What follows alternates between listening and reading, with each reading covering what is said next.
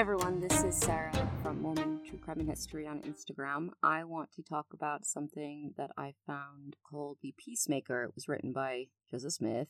That's obvious. It reeks and screams of Joseph Smith's writing. He denies it later when he gets in trouble in eighteen forty-two for letting someone use his printing press, his church press, to print it. But it's just like his later revelation. And Smith has a history of doing this where he condemns something after he's pushed it. The end even says in the last paragraph, even though it says the author's name, don't wonder who the author is. Don't ask and look around for him. Just accept this as God's law. It's Smith. Everybody knew that. There's a lot of accounts of people, including John Taylor, admitting that people claimed it was Smith and that he just had to declare it bad because people lost their shit about it because it was advocating polygamy, said that women could not leave their husbands, they didn't have the right to, that if they committed adultery, they should be stoned, that women had no rights and they compare them to slaves that have no rights, that a woman should be happy to enter polygamy because it will turn her attention to her husband and she'll fight for his attention and affection, and that this is God's law. It's Smith. It's terrifying that he is writing about what is called a narcissistic triangle, and men who have this disorder will purposely bring in a lover to the house, even if it's just one, or flaunt it in front of the wife because they get pleasure out of the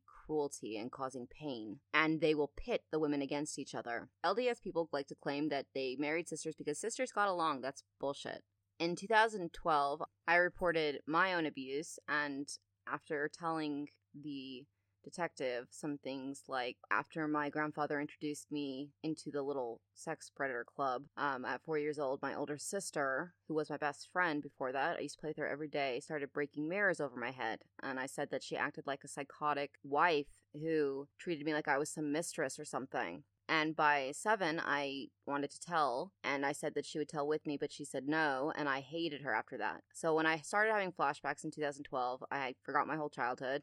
Got all of it, and I was diagnosed with dissociative amnesia, and one of the things I remembered after I started having flashbacks and my whole childhood started coming back into my brain was why I hated my sister. I hated her for so long. In eighteen years, I hated my sister, and I didn't know why. We had to go to separate schools. I couldn't sit next to her at dinner. I didn't want her talking to me, and I just had this weird rage, but I couldn't remember why I hated her so much, and so I just hated myself. I wondered, like, what's my problem? Why I can't stand her. I don't want to be around her. This is what narcissistic triangle do to people. They are used to cause pain and they destroy relationships. Malignant narcissists and people like that, they have to have adoration and blind obedience. This is the thing that they crave the most. So they pit each other against each other so that people are literally fighting for their company. And that's what Joseph Smith was talking about. And the detective told me after my interview that that this is extremely common in situations where sisters are being abused by the same person. There's no love. I knew someone who was dating someone who was a son of a polygamist. The polygamist had three sisters for wives. First time that he went over to have a barbecue, the sons got in a fight, one cousin, half-brother with another, and the siblings broke up and they came back out with baseball bats. It's not a loving situation. What's also scary about The Peacemaker is Utah set up this exact theme. Women were not free. This is why they were called in bondage. They were not allowed to get a divorce unless they had permission from the priesthood. They didn't get to choose who they married. Didn't matter if they fell in love with someone. This is something else that is reflected in Joseph Smith in D and C one thirty-two. He says that he can have virgins to multiply the earth and Emma has to help groom. However, he also says the only man who has the power to give other women away is one person, and that is Joseph Smith. He is literally now claiming that God says he alone has the power to allow and swap women and allow people to get married. He's completely controlling their lives. I didn't know when I made the podcast about thinking Smith was a malignant narcissist that a Mormon had already written a book about how he was in nineteen ninety-nine. The terrifying thing about malignant narcissists and their sexual schemes is they will get worse with time, especially as they get more power. They will set up sex rings and see women and children as exploitable, and they will set these cult sex rings up. They all say it's done in God's name. All of their victims eventually say that they could feel the spirit, that God told them that he was a man of God. Malignant narcissist believes that he is special, that he is put here for a divine mission, that he's above all others. They like to think that they're kings. Smith had himself declared king by the Council of Fifty. There was one in history, there was a different book I was reading, where they actually compare him, the historical figure, to Joseph Smith. They have the same background. They started conning people for treasure. They then moved on to religion. They claimed the exact same things. And so they were comparing one malignant narcissist to Joseph Smith. Malignant narcissists, they enjoy demeaning and dehumanizing people. They get power out of it. And they have a sadistic side, which makes them more dangerous than someone just with narcissistic personality disorder. They're actually considered the most evil people in the world. Psychologists will tell people, if you are married to one, you should run away. They have zero ability to reflect or feel bad. So they will promise things like Joseph did with Emma's father. I promise I'll stop conning people. I will stop the Book of Mormon. I'll get a job. Then he's living there for free, but he doesn't do any of the things he promises. They're predators for life. They constantly are looking for their next victim to defraud and exploit. When they fail at something, they come out with a murderous rage, and it's this feeling that they have built an image and they live that image if they have no idea who they really are. And so when they failed at something, even seduction, they take it as a personal thing and they will respond with violence and aggression. When Joseph Smith lost his bank and he defrauded all of his members, he fled. And within a year, he had an insurrection where he burnt down two towns, robbed the county treasury, and then kicked out at gunpoint at midnight over a hundred Christians from their homes before robbing and plundering them, and then burning them down. But that is a very malignant, narcissistic thing to do. They cannot ever let something go. And they are always victims, and they are always persecuted, and they will have this vengeance and sadisticness to them. When it comes to sexual schemes, they just become more aggressive. They back off for a little bit, but then they come back. And it's interesting that Mormon authors have admitted that the woman knew she didn't have a right to say no. She was already Joseph's possession. They also have this vengeance streak. And Joseph always had zero empathy for his victims. He didn't care or ever say sorry about defrauding Mormons in Kirtland. He never cared or said sorry about Missouri. In fact, he was ranting forever about trying to get revenge against Missouri. He even delusionally wrote the Green Mountain Boys, asking them to attack Missouri, not specific people, but the entire state. They get pleasure out of corrupting people sexually, and they project everything. In their youth, they will project things symbolically, which we're going to talk about the Book of Mormon in a minute, and all the projections that he's showing at the age of twenty-two, twenty-three when he's writing it. They're really terrible at not being able to accept no. They will scheme and get whatever they want. They have a likelihood of using religion, if they are in religion, as a cover for sex crimes. And they're always projecting their victim mentality. They are switching back and forth between I'm a victim all the time to this narcissistic, terrifying rage. They often kill people. We know that Joseph Smith had murderers for the church, Porter Rockwell and others. They are cunning, and they do whatever they have to to get out of trouble. They also are chaotic, and wherever they go, chaos and destruction happens, but they always have excuses and blame others for that. They're relationship destroyers. Joseph Smith never had any real friends besides his family. And really, he destroyed his own family. He ruined the marriage of his sister in Kirtland. Her husband had to flee after he attacked him. He tried to seduce his sister Lucy. She had to flee. He tried to sleep with William's wife, and William freaked out. William also fought him quite a few times. And then Don Carlos suddenly died after he said that he thought that Hiram and Joseph were evil for teaching polygamy. And then how did Joseph respond?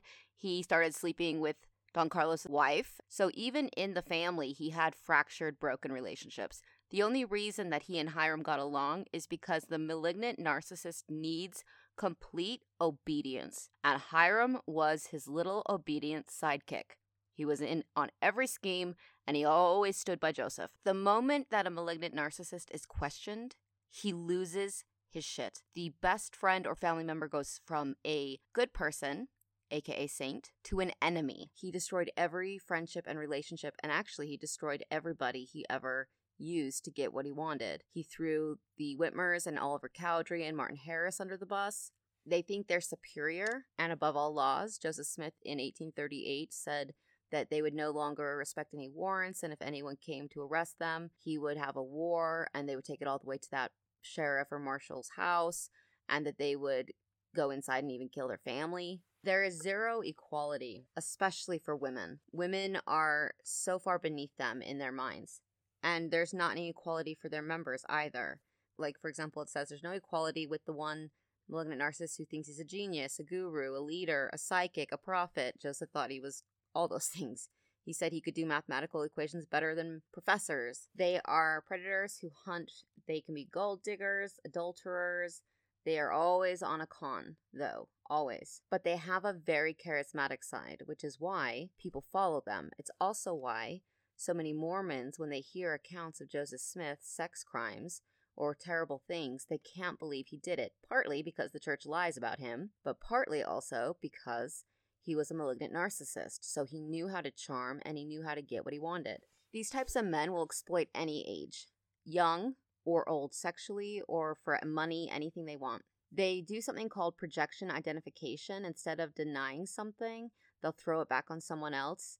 This is what happened with Martha Brotherton and Nancy Rigdon. First, he denied both, but um, when he was caught with the letter that he wrote to Nancy Rigdon, he claimed that he had to do it because it was actually a test. First off, malignant narcissists are always testing loyalty. And second, he was saying, I wanted to test her virtue, so I was trying to sleep with her nonstop. Martha Brotherton, there's another man who said that Joseph actually wanted her to sleep with Brigham Young and him, and that he asked about it, and that Smith didn't deny it, that they had locked her in a room and tried to groom her for sex, but his excuse was, she made me do it. And I believe that account probably is true, because he did this with Nancy Johnson. He first ordered her to start sleeping with Apostle Richards. She became his prostitute for the church, and then by the spring, he was sleeping with her himself. There's something called reaction formation. So what happens to the malignant narcissist is their mind splits and they see either good or evil. They, there is no middle ground in their mind. And Joseph did that too. Even in his Book of Mormon, it's either the whore, Isabel, or it is the saint. He did that with his members. You're an apostate, or you don't believe me. You are wicked, you are evil, you have no value, or you're a saint because you obey me. They have something called the undoing, and they don't feel guilt at all. But the closest thing you will ever get to an apology, they do something symbolically. Like in the Book of Mormon, when he constantly is bringing up during a time when he is seducing Emma's friend while writing it, about being forgiven for sins and temptation and sex. They project everything. They project their really evil, scary nature if they do write or tell stories into their stories. Hence, all of his violence about sex and rape in the Book of Mormon. It's coming out symbolically. They're really immune to prosecution because they're so manipulative they can switch things around. These people can never have a stable marital relationship. They will never devote most of their time or focus to family. They will abandon family at the drop of the hat. Joseph Smith did that repeatedly, abandoning his kids. Even in the history of the church, he doesn't talk about his family. The only time he's talking about Emma is if it's some self-serving, pleasing thing that boosts his ego, or when he's yelling at her and making her cry, which also boosts his ego because malignant narcissists love to rage. He in Nauvoo was said to use the grove. They didn't have churches. Why? Because that's too simple for Joseph. He needed glory, so he had temples. And the grove was where their so-called church was, but the grove was nothing more than political speeches where he would scream and rant and rave. Hitler did that too. He was also a malignant narcissist. So they use these victims for their sexual gratification. And they are morally inconsistent, or they have no morals at all. But they always have a flip side. It's the image side that they're projecting. So he's pretending to be a good prophet. Meanwhile, he is abusing and creating a little sex club. There were only one hundred men that were part of his sex club, aka polygamy, in Nauvoo when he died. It was top secret. He denied it until the day he died. The whole thing was illegal, and he knew that if he got caught, he was looking at life in prison. So these people also are known to have high sexual aggression. They have the entitlement A lot of these people do not believe that rape is rape. Hence his Book of Mormon story about twenty-four women who get raped and they love their husbands so much that when their parents try to save them after they've been abducted and raped, they end up fighting their parents off. So apparently, if you got abducted and raped, you're supposed to fight off your parents. Well, that comes up in The Peacemaker as well. He says it's not bad if someone rapes someone as long as they make them their concubine. They respond to any denial or no as rejection, and they become very aggressive and will scheme, and there is no no for them. They will find a way to get what they want. All of their victims, they will manipulate and coerce until they get what they want. And because they have low empathy and high hostility and high amounts of exploitation, they are going to end up forcing the person, but they usually use manipulation. They don't actually see it, though, as rape. So, for example, when some people like this have been interviewed in prison, they'll say things like, I gave all these women my number. I don't know why they didn't call me back. He's in prison for raping them, but he still doesn't understand that it's rape. They think it's an honor because they think themselves like gods. Hence, Joseph Smith saying that man can become a god. They believe that they are gods, and they believe that it's an honor for someone to have his dick inside of her. So I will say most malignant narcissists, although they believe that they are on par with God, they are not so open about their inner thoughts as Joseph. Joseph just straight up was like, yeah, I'm putting myself equal to God, and all of you just shut up, obey me, and you can become a god too. They have a hostile attitude towards women. They will charm and love bomb in the beginning to get what they want, but then they are cold and so cruel. They emotionally cannot feel anything for their victims. They don't have the ability to. So they don't even see, let alone think about the pain they cause. They believe in things like it's better to get rid of people if they're going to destroy their image. Joseph Smith said that it was better for one man to suffer and die than to have the church, aka himself, destroyed. The ones that are the most dangerous, though, are like Smith. They end up grooming not only the church, which he did, and I'll talk about texts that he started to put out there that clearly are slow grooming. Grooming involves desensitization, which that is when you start to try and get people to slowly break down the barriers of what is moral and what is not. And there's also a physical desensitization with their victims. But a man like this is constantly grooming. The Peacemaker is a grooming text, D and C one thirty-two, which was secretive and not known to the public or most Mormons. It was a grooming text. There are other things I'll talk about to show how every now and then he's testing the waters by throwing something out and kind of pushing and prepping them so that one day he can add it to the church. First, a man like this is going to groom society. He's going to groom their friends, their family, and then he's going to groom his victims. And he, in a lot of his texts, including The Peacemaker, that is an attempt to desensitize the public so that if he gets caught, he can come up with something. D and C one thirty-two, for example, which way after his death, they finally pulled that out. Joseph Fielding Smith, his nephew, admitted that was never supposed to be in the scriptures. And it was one of the many revelations we didn't really want out there. And if we could go back and do it differently, we wouldn't put it in there. So these types of people will take someone's virginity because they can then use it as blackmail. So this is what he would encourage his club to do. He insisted when his secretary, William Clayton, said, hey, my concubine got pregnant and her fourteen-year-old sister's telling everybody. She says she's going to tell everybody. Joseph Smith's response was, just go sleep with her too. Then she can't talk. So Clayton wrote about it in his diary.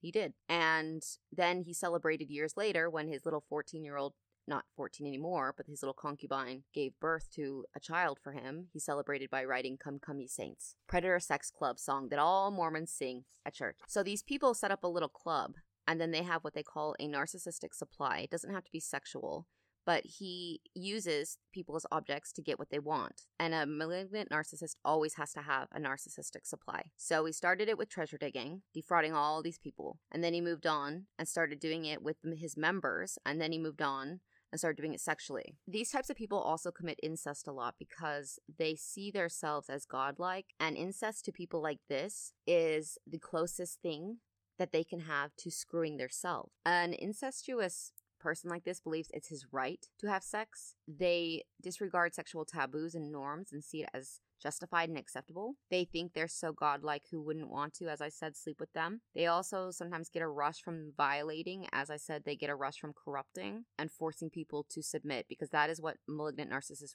loves the most, forcing people to submit to his will. These people often will put themselves in a adopted father position, a pseudo-parent position, partly because it's easier to manipulate victims when you have them in your house. The grooming process goes faster, but also partly because, again, this is a narcissistic thing. They see people, their family, as extensions of their self. And so they're obsessed with their self to a point where they'll even try to get in-laws to be an extended part of the narcissist. And then they're trying to merge that identity in their mind. They're now me. This is why he would adopt people, girls, who sometimes their parents weren't even dead, but he would go and ask them if he could adopt them. Fanny Alger is one. It's also why he started calling Eliza Snow. He had his own children calling her aunt. That's because it's an adoption into the incestuous mindset. It is why he is advocating and pushing things in Nauvoo. The Mormons want people to think that the incest wasn't incest, but Joseph Smith was already committing incest. The moment that he started using sisters and sisters, mothers and daughters, and also when he started chasing after his own sister-in-laws, these are all considered incest at the time in the United States according to their laws. An example, in eighteen forty, they're talking about even using scripture law in this article about what constitutes incest. A man may not marry his grandmother, grandfather's wife, wife's grandmother, mother, stepmother, or wife's mother, aunt, uncle's wife, or wife's aunt, daughter, son's wife, or stepdaughter, granddaughter, grandson's wife, or wife's granddaughter, his niece, his nephew's wife, or his wife's niece, his sister, his brother's wife, or his wife's sister. So Joseph knew those things. These are laws in the United States. So he was already committing incest.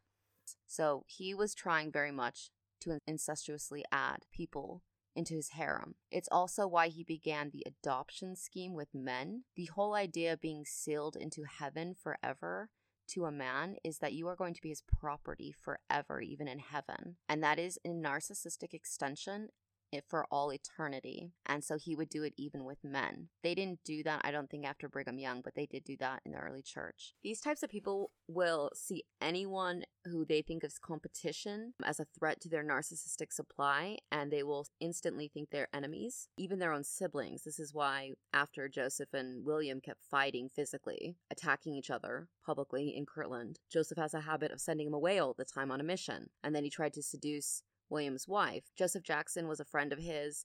He wrote an expose. In that expose, he talked about how Joseph was also trying to seduce Hiram's sixteen-year-old Lavina, and that's Hiram's daughter, and that Joseph convinced Hiram to do it because Hiram was attracted to one of his Smith's concubines, and Joseph said he would trade her. That's a reoccurring theme that comes up that we're going to talk about. I'm going to talk about a lot of things you probably have not ever heard about Joseph Smith. But Joseph Jackson, he focused mostly on the murders and the schemes that Joseph was ordering. But he did drop in also that Lucy, his little sister, who was like sixteen years younger than him, he had tried to sleep with her too. And she had refused, and she got mad, wrote a letter to her brother William and said, he's trying to sleep with Lavina, he tried to sleep with me. And in eighteen forty-two, William came back exploding in rage because apparently Smith had tried to also seduce William's wife while he was gone. Lucy Smith told her niece, Lavina, to avoid Joseph Smith's house, to not go see her grandmother there anymore, and to treat it as if it were a common brothel, and to stay away. And then she left to go to Maine for the summer to get away from her brother. William had made a comment to Joseph Jackson that he wrote, and that was that he wasn't worried about Lucy because she had been outsmarting him in his schemes her whole life, which sounds as if Joseph had actually been violating boundaries in the past. And why wouldn't he? He's already enjoying the violation of incest laws. He's not just violating laws on polygamy. These are all violations of incest laws too. Almost all of these women are violations of incest laws. He likes being above the law. He likes breaking people and making them come down to his will and submit. For the malignant narcissist, it's a never-ending cycle of exploitation, getting their needs met, and then leaving destruction and pain and broken families in their path, broken people. And they enjoy breaking up and disrupting families. Think about how many times Joseph Smith ordered someone after the wife would die, you need to go away on a mission, like Lucy Walker's dad. They already lost their mother. Now they're losing their father. It, he doesn't care. And then the children get divided and separated and put in other Mormon homes. He has no empathy. He has zero empathy for how much trauma he's inflicting on his people. These people eventually will set up rituals for their sexual clubs, and it's partly because they like a reminder of their trophies. So they'll see every time that they're doing it with a new victim, and it will remind them of all the other victims that have gone through that ceremony, hence the little celestial marriage ceremony in Nauvoo. For example, my grandmother always had to pull out white, fresh sheets for a pull-out bed, even though there were other beds when we would go there that were available. And then he would choose one of us and abuse us in a different room in a bed. And whenever we would go there with my parents, we would sleep on that pull-out bed because my parents would be sleeping in the bed where we would get abused. And I know that my grandfather got pleasure out of the idea that my dad, who had no idea what was happening, was sleeping in the very bed that we were getting raped in. The rituals are set up because every time he sees it happening or sees somebody doing something similar or close to the ritual, it's a power game for him. They get pleasure out of it. They also try to legitimize the abuse through the ritual by saying exactly what he said. This is ordered by God. See, here we go. This is how it's done. But it's just an attempt to legitimize it further. They will use sex with other members by getting other members involved to groom for him, which Joseph Smith does from the beginning. And that's a way of control. They use sex as a control. So Joseph Smith had himself, the malignant narcissist. He had his little inner group of the sexual club. And then he had the control over his third group, the members. They will also do something called a narcissistic dog whistle.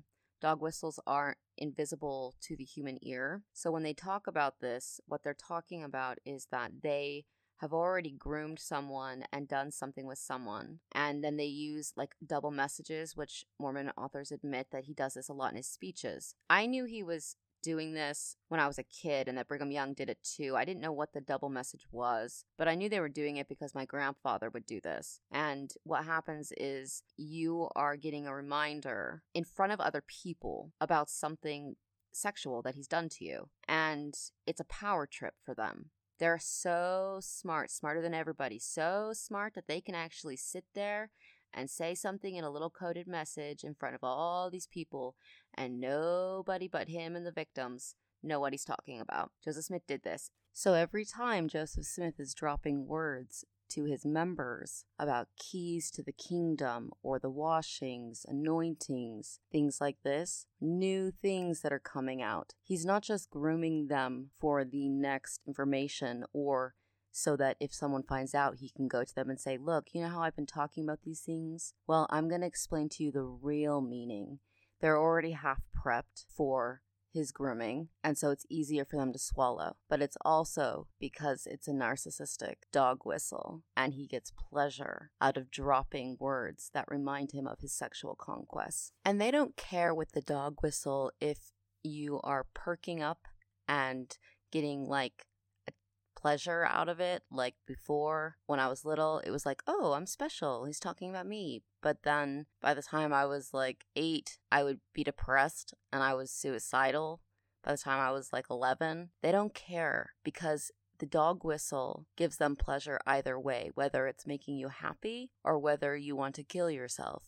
It is a message in front of other people. He's so smart. He's outsmarting everybody. But it's also a reclaiming in front of other people.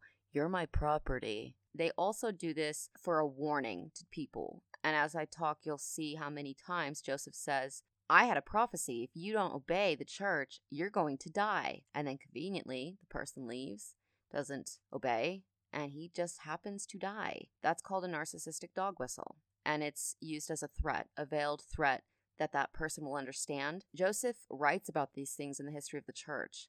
He writes about these things in his own writings, and that's because he is such a narcissistic person that he believes he is smarter than everybody, even people who will read his own words one hundred years later. To help us understand the mindset of someone who has this disorder, this person, I'm going to quote, he doesn't actually have malignant narcissism, but he does have narcissistic personality disorder. And he wrote a book, he studied narcissistic personality disorder for a very long time. And so he wrote something, but keep in mind, Joseph Smith isn't like this narcissist, because this one isn't a malignant narcissist. Therefore, he has the ability to reflect.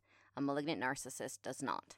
Joseph Smith, with time, would have gotten worse than this, because they start out young and then the traits start kicking in when they are in their adolescence. They usually start doing things like Smith did, stealing things. People said that Smith was stealing chickens from them and sheep. And then he's treasure digging and conning people out of money, not caring about how much money he takes from them and leaves them destitute. Abner Cole was said to be the first anti-Mormon. Well, Abner Cole, Mormon historians have identified him as one of the victims of his treasure digging plots, and he went broke because of it. So I'm going to read this to you. It starts out like asking, do you know who I am? Do you recognize me? He says that I built you up when you were down. I employed you when you needed a job, showed you the way when you were lost, offered confidence when you were doubting, made you laugh. I listened to you, saw you for what you really are, felt your pain, and made you want to be alive again. Of course you recognize me. I'm your inspiration, your role model, your savior, your leader, your best friend, the one you aspire to emulate, the one whose favor makes you glow. But I can also be your worst nightmare. First, I build you up because that's what you need. Then out of the blue, I start tearing you down. You let me do it because that's what you were used to. You were dumbfounded. But I was wrong to take pity on you. You really are incompetent, untrustworthy, disrespectful, immoral, ignorant, inept, egotistical, constrained, disgusting. You are a social embarrassment, an unappreciative partner, an inadequate parent, a disappointment, a sexual flop, a financial liability. I tell this to your face. I must. It is my right because it is. I behave at home and away in any way I want to, with total disregard for conventions, mores, or the feelings of others. It is my right because it is. I lie to your face without a twitch or twitter, and there is absolutely nothing you can do about it. In fact, my lies are not lies at all.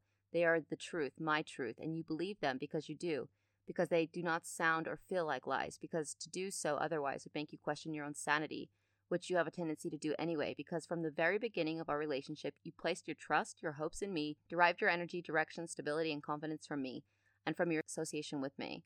So what's the problem if the safe haven I provide comes with a price? Surely I'm worth it, and then some. Run to your friends. Go. See what you will get. Ridicule. People believe what they see, and what they see is the same wonderful me that you also saw and still do. What they also see is the very mixed-up person that you have obviously become. The more you plead for understanding, the more convinced they are that you are crazy, that the crazy one is you. The more isolated you feel, and the harder you try to make things right again by not changing me, by accepting my criticisms, and by striving to improve yourself. Could it be that you were wrong about me in the beginning? How do you think our friends will react if you insist that they are also wrong about me? After all, they know that it is really you who have thwarted my progress, tainted my reputation, and thrown me off course. I disappoint you, outrageous. You are the one who have disappointed me. Look at all the frustrations you caused me. Lucky for you, I have an escape from all this. Unfortunately, my reputation provides insulation from the outside world, so I can indulge in this escape with impunity. What escape? Why, those eruptions of rage, dread, and fear. Oh, it feels so good to rage. It is an expression of and the confirmation of my power over you, my absolute superiority. Lying feels good too, for the same reason, but nothing compares to the pleasure of exploding for no material reason and venting my anger with total abandon, at the same time a spectator at my own show and at your helplessness, pain, fear, frustration, and dependence. In fact, my raging is precisely what allows me to stay with you. Go ahead, tell our friends about it, see if they can imagine what it's like, let alone believe it. The more outrageous the things you say about me, the more convinced they are that it is you who have taken a turn for the worst. After all, it was you who came for help. Who knows, you might even inquire some of my behavior yourself. But you know what? This may come as a shock, but I can also be my worst nightmare. I can and I am. You see, at heart, my life is nothing more than illusion-clad confusion. I have no idea why I do what I do, nor do I care to find out. In fact, the mere notion of asking the question is so repulsive to me that I employ all of my resources to repel it. I construct facts, fabricate illusions, act them out, and thus create my own reality. It is a precarious state of existence indeed, so I am careful to include enough demonstrable truth in my illusions to ensure their credibility, and I am forever testing that credibility on you and the reactions of others. Fortunately, my real ambitions, attributes, and accomplishments are in sufficient abundance to fuel my illusions seemingly forever. A modern society, blessed curse modern society, values most what I do best, and thus serves as my accomplice. Even I get lost in my own illusions, swept away by my own magic. So not to worry if you still don't recognize me. I don't recognize who I am either. In fact, I'm not really sure who I am. That's probably a question you never ask yourself, but I wonder about it all the time. Perhaps I'm not too different from everyone else, just better. After all, that's the feedback I get. My admirers certainly wish they were me. They just don't have the gifts I have, nor the courage I have to express them. That's what the universe is telling me. Then again, the universe or my universe. As long as the magic of my illusions works on me too, there really is no need for distinction. All I need is an abundant fan club to stay on top of it all. So I'm constantly taking fan club inventory, testing the loyalty of present members with challenges of abuse, writing off defectors with total indifference, and scouting the landscape for new recruits. Do you see my dilemma? I use people who are dependent on me to keep my illusions alive, so really it is I who am dependent on them. Even the rage, that orgasmic release of pain and anger, works better with an audience. On some level, I am aware of my illusions, but to admit that would spoil the magic, and that I couldn't bear. So I proclaim that what I do is of no consequence and no different from what others do, and thus I create an illusion about my creating illusions. So no, I don't recognize me any better than you do. I wouldn't dare. Like my fans, I marvel at my own being. Then again, sometimes I wish that I were not the person I am. You find that confusing? How do you think it makes me feel? I need my own magic to stay afloat. Sometimes others like me recruit me into their magic, but that's okay. As long as we feed off each other, who's the worse for wear? It only confirms my illusion about my illusions that I am no different from most people, just a bit better. But I am different, and we both know it, although neither of us wants to admit it. And therein lies the root of my hostility. I tear you down because, in reality, I am envious of you because I am different. At some haunting level, I see my magic for what it is and realize that people around me function just fine without any magic. This terrifies me. Panic-stricken, I try all my old tricks, displays of my talents, unnecessary deceptions, self-serving distortions, skillful seductions, ludicrous projections, frightening rages, whatever. Normally that works, but if it fails, watch out. Like a solar-powered battery in darkness, my fire goes out and I cease to exist. Destitution sets in. This is the key to understanding me. Most people strive for goals and feel good when they approach them. They move towards something positive. I move in the same direction, but my movement is away from something negative. That's why I never stop, am never content, no matter what I achieve. The negative thing seems to follow me like a shadow. I douse myself in light and it fades, but that's all it does. Exhausted, I ultimately succumb to it again and again. Where did it all come from, this negativity? Probably from before I learned to talk. What you were experiencing through your little mishaps and mistakes were small doses of shame. What you were learning from your quick recoveries was shame repair. At first, your mother did most of the repairing. I had no such luck. I simply did not acquire that skill when nature had intended my brain to acquire it. No one enjoys shame, but most people can deal with it, not me. I fear it the way most people fear snakes. How many others like me are there? More than you might think. And our numbers are increasing. And you might think, he says, it is simply not possible for that many people, highly accomplished, respected, and visible people, to be out there replacing reality with illusions, each in the same way, and for reasons they do not know.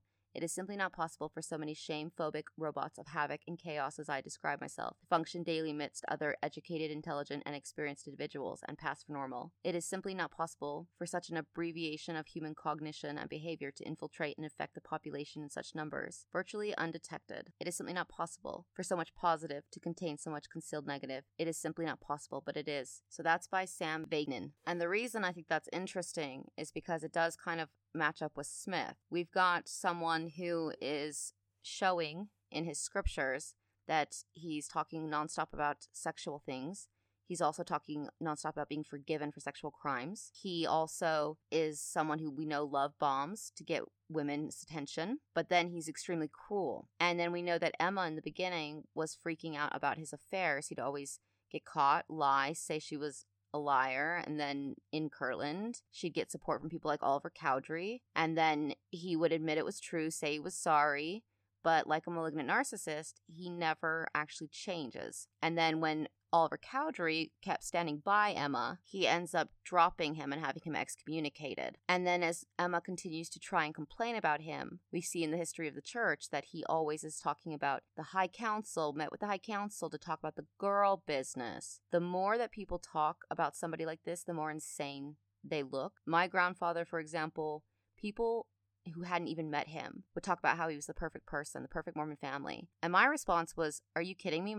My mom's family's crazy. These people pretend to be a united front, but they are always at war internally with each other, and their children are adults, but they run around like chickens with their heads cut off trying to please their dad. It's psychotic. But I couldn't even finish those words because they'd always cut me off and then tell me what my abuser would tell me, that I was ungrateful, that I was unappreciative, that I didn't know what I was talking about. If you can't even get someone to believe that your abuser's family is toxic, how are you ever going to get them to believe that he's incestuous and a pedophile? These people have this ability to create an illusion so brilliant that nobody can believe things are true. We know he raged. Like I said, malignant narcissists do that. They feel good doing it. Because they have no ability to release stress the way we normally do, that's how they have their stress release. is through their screaming and their rants and their rages. We know that people who accused him of sexual things that were not believed or they were attacked. Every woman who ever denied Joseph Smith his sexual advances was attacked. Their reputations were destroyed. Women who said no, girls who said no, had their reputations completely destroyed by him in a sex predator club. And that's what the Mormon Church wants people to think God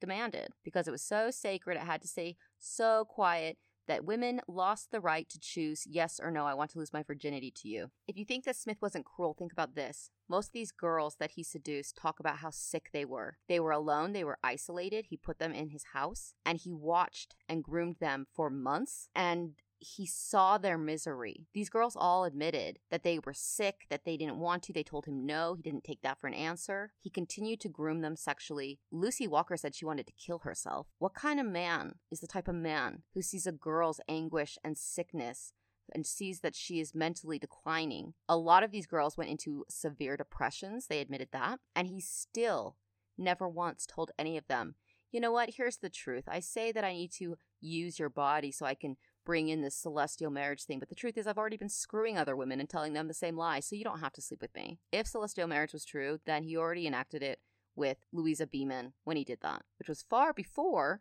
the eighteen forty-three revelation. Most of his victims were before then. Malignant narcissists always get smarter. They learn how to scheme and scheme and scheme. So keep that in mind as well. The real question about Joseph Smith is, what crime didn't he commit? He started his crime career at fourteen years old when he was involved with his father in illegal treasure digging and defrauding people. He was said to have committed theft as a young boy and stealing chickens and sheep. The first person who died, which we can call the narcissistic dog whistle, is Oliver Harper, a man he defrauded of about fifty thousand dollars. Oliver was getting angry. He was pulling it out of the con, and Joseph said that he couldn't find the treasure until somebody had their throat cut and their blood was spilled. Obviously, no treasure digger wanted to do that. Shortly after this, Oliver Harper was taking his product downriver. He sold it. He came back with a lot of money, and he got shot by someone hiding in the trees, which is a tactic that the Mormons later use in eighteen thirty-eight to assassinate people. He was already on trial in eighteen twenty-six for his con man ways, and then again in eighteen thirty. He also had some other complaints go before the judge, including with Martin Harris's wife, Lucy, who said the same thing as the treasure digger Stowell's family, that she believed that it was a con to defraud the family of property. So you would think that he wouldn't dare call himself a prophet after that, but he's not just a prophet. Because he's a malignant narcissist, he has to be the best prophet. There were a lot of prophets being born in the Second Great Awakening. He was growing up surrounded by them, many of whom practiced bigamy and polygamy and free love, which was open marriage. But Joseph Smith couldn't just be a prophet. He had to be the only man worthy enough to establish Jesus' church since Jesus died. Therefore, by eighteen thirty, he was declaring himself better than even Jesus' own apostles. That's because malignant narcissists are split. So he has two sides. He has the evil side, and he has the I am so great, no one in the world is better than me side. By Kirtland, he's already having affairs, and Joseph's already having sexual allegations against him in eighteen twenty-six. The whole time he's writing the Book of Mormon, there are numerous allegations I'll talk about. He then starts to do the pseudo-adoption thing and adopt girls he seduces and takes their virginity. That is fornication and seduction. Those are violations of the law. He then opens up an illegal bank in Kirtland, and he also establishes hitmen, assassins for him. He's charged with conspiracy to murder and bank fraud charges. The thing that's interesting about the conspiracy to murder charge is that the man was a Gentile, and all he did was state to the paper what everybody was going to know soon, and that was that he went to a bank to cash in the bills, and they told them that they are as worthless as a piece of paper, that the bank isn't real, there's no charter, it's fraudulent. But anyone trying to cash in those bills would have known that within a week or a few days after him saying so. But two apostles testified and admitted that Joseph Smith ordered him killed. If he's willing to kill a man for telling the truth about something that everyone soon is going to find out on their own, what isn't he willing to do? He's already seducing virgin girls in Kirtland, and he's already using seduction and coercion, and according to Mormons there, he's using religion. He's also at the same time not only encouraging bigamy, but he is also seducing and encouraging another woman when he marries her to Newell Knight, a treasure digger, to marry him bigamously, even though Smith doesn't have a legal license. Once again, this is nothing more than a stupid piece of paper. And she didn't want to, but he groomed her and coerced her to do it. At the same time, he's viciously attacking and assaulting his own brother, William, his brother-in-law, Calvin Stoddard. Stoddard was so terrified he didn't show up after the first trial. There was enough proof to go forward, but he's so terrified that he flees. He ends up dead soon. Within about a year or two, he's dead. He ends up assaulting a Baptist minister. He assaults anyone who disagrees with him. He runs away and flees his charges because the state needs to extradite people back then, and you need permission from the governor, and that's a long bureaucratic nightmare that usually doesn't happen. So he flees, and within about six months, he is claiming that they don't need to follow the laws of the land. If anyone comes with a warrant, they'll attack them. He has a civil war in the fall, and that leads to Hans Mill. His people were murdered not because of their religious beliefs, but because of his violence and his violent attacks on others. It was a retaliation strike. Joseph Smith responsible for what happened to those people. He then bribed a guard and managed to break out, basically, because he was being transferred for trial, and he escaped. So he is a conman on the run, a prisoner who is broken free once again. In eighteen thirty-eight, he was charged with arson, murder, robbery, treason against the state of Missouri, and more. And he extended his assassin group from a few people in Kirtland to even more assassins, Danites. He goes to Illinois, and he only gets worse. He is doing narcissistic dog whistles, prophesizing certain people will die, and they do, including the attempted murder of the Governor Boggs. He begins to use his Danites to not only spy on non-Mormons, but Mormons as well. They would get information in the city and go to him and tell him so-and-so said this at this time. Then he could go to so-and-so and claim that God told him that he said this at this time, and that only made his people believe you can talk to God about things that I had private conversations about, which terrified them because they believed if he could do that, then he could probably find out from God their private thoughts. So it only sealed them to him even more. In Nauvoo, he begins a vicious vicious harassment campaign and slander against anyone who won't sleep with him. Previously, it was somewhat, but now he has completely changed tactics. He gets other people to not only groom his victims for him, but also he's getting people to attack and destroy their character, which is a very malignant narcissist trait. He's charged with all sorts of things, and when people try to extradite him numerous times, he uses his little mob people group to attack them, and he also uses the Nauvoo city charter. They all usurp power, so it is unconstitutional until he has so much power that anytime somebody gets arrested, they turn around and start to arrest the people who are trying to arrest them. He is later charged with riot after he destroys a printing press, which mostly was talking about his sexual schemes and the fact he had named himself a king and that he was a criminal who was running for presidency, and he also threatened to harm people. He is now seducing and fornicating on a whole nother level in Nauvoo. The man was already plagiarizing a lot of things. Most of the concepts he added in Nauvoo were stolen from his relative, the professor of theology at Dartmouth. He stole views in Kirtland from the Shakers as well, including terms like outer darkness, three levels of heaven, all of that. The author of View of the Hebrews and Spaulding, who wrote the Spaulding manuscript, were both students of his relative John Smith, and he was said to plagiarize their work. He stole the temperance movement and called it the Word of Wisdom. The Relief Society was set up like the Masons originally. It was not for every woman. They had to be voted in because he had already joined the Masons, and six weeks later, he had stolen their symbols, their signs, their handshakes, their sacred oaths, vows, obligations, and created his endowment ceremony. And the garments were nothing more than belief about magic that came from magic books. I wouldn't even claim that this man is a somewhat decent man, let alone a prophet of God. I wouldn't even want this man as a neighbor. I would not want this man with a rap sheet like this anywhere near me, but this is what he was. And his malignant narcissism is split. He's got the evil side, and anyone who obeys and submits to all of his terrible things, go on a mission, give me money, let me sleep with your daughter who's a virgin. They get called saints. But his saints, he enjoys to corrupt them. He enjoys desensitizing them to a point where they see no morals anymore. Murder is acceptable. Perjury is acceptable. Lying is acceptable. These things aren't just acceptable to him. They are demanded and godly ordained. So when malignant narcissists get control of a group, they begin to corrupt their members. And they begin to act in illegal ways. And they also begin to become so enthralled with their leader that they will attack, they will do anything that he wants. When he calls people wicked, Gentiles, wicked, apostates, they're even more wicked.